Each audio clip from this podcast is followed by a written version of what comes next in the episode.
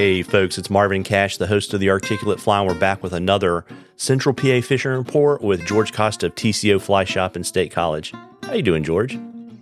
I am amazing as always, Marv. How are you? I'm living the dream, and I uh, hope you are.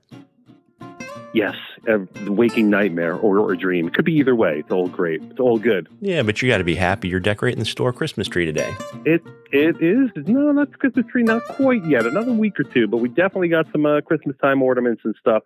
Getting ready for the holiday shopping extravaganza and sprees. Going to be a good one. Yeah, and I looked at your weather, and uh, you're getting ready to get cold around Thanksgiving. But what are you seeing on the trout and the steelhead water?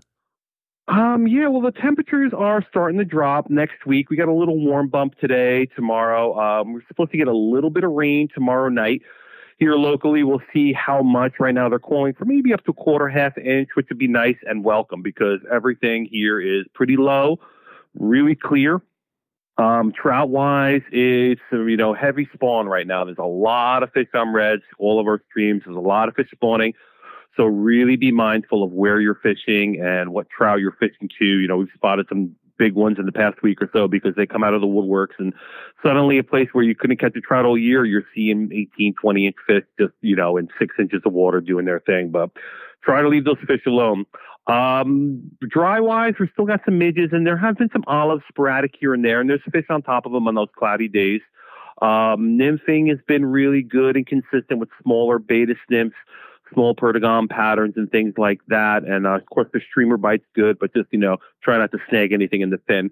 Um, so locally, the fishing has been pretty steady, but you know, we've laying off a little bit just because it is heavy spawn. Yeah. So uh, time for your blackberry brandy, right? Exactly. It's blackberry brandy time. Let's all get wasted and go fish some steelhead because that's been pretty good. Yeah, I was just getting ready to say you were saying not only uh, you were a little greedy, you weren't happy enough with Erie, PA, you had to go to New York too.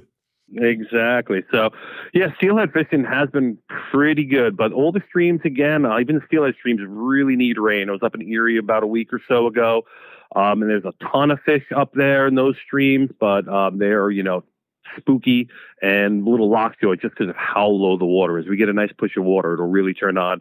And um, New York fish pretty good over um, this past weekend, we were up there and we got some nice steelhead. Um, Salmon River fished well. So Steelhead options abound. Um, I would say focus on them a little more than our local trout. Um, but you know, in another couple of weeks, we'll start getting into winter when those fish really want to put on that winter weight post spawn. That's the time to really start throwing streamers around here locally. Yeah, but wait for a little rain on the steelhead streams, and it'll be on like Donkey Kong, as the kids say, right? Exactly, exactly. so we have a question for you uh, from Brenner, and he wanted to get your thoughts on what's the better trout habitat overhanging branches or foam lines near still water? Um, that really depends on the flow and water type. I mean, can't really answer that without knowing like a specific, and that's going to vary. I think that you know, foam lines are always going to be where fish want to stack up because the food is there. But, you know, sometimes they might want those overhanging branches just for protection. But if there isn't food moving through those branches, they're not going to be there. So I think more important than, than those two questions is flow.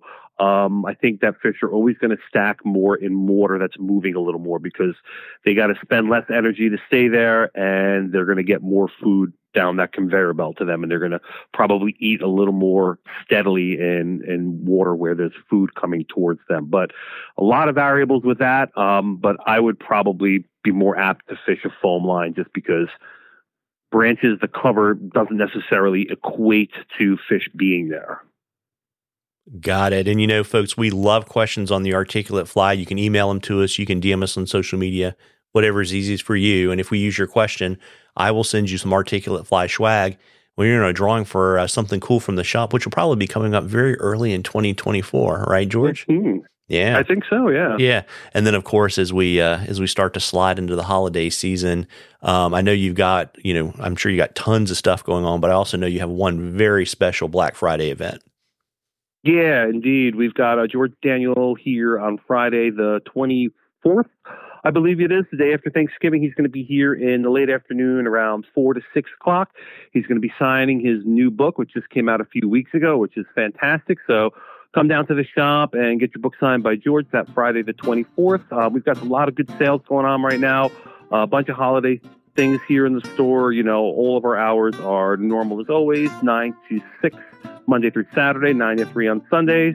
And, you know, find us on the web at tcoflyfishing.com and give a call here at the shop and hope to uh, see you guys soon. Yeah, well, there you go. And since we won't be together again until after Thanksgiving, I want to wish everybody a happy Thanksgiving. Happy Thanksgiving, George. Yeah, you too, Marv. Tight lines, everybody.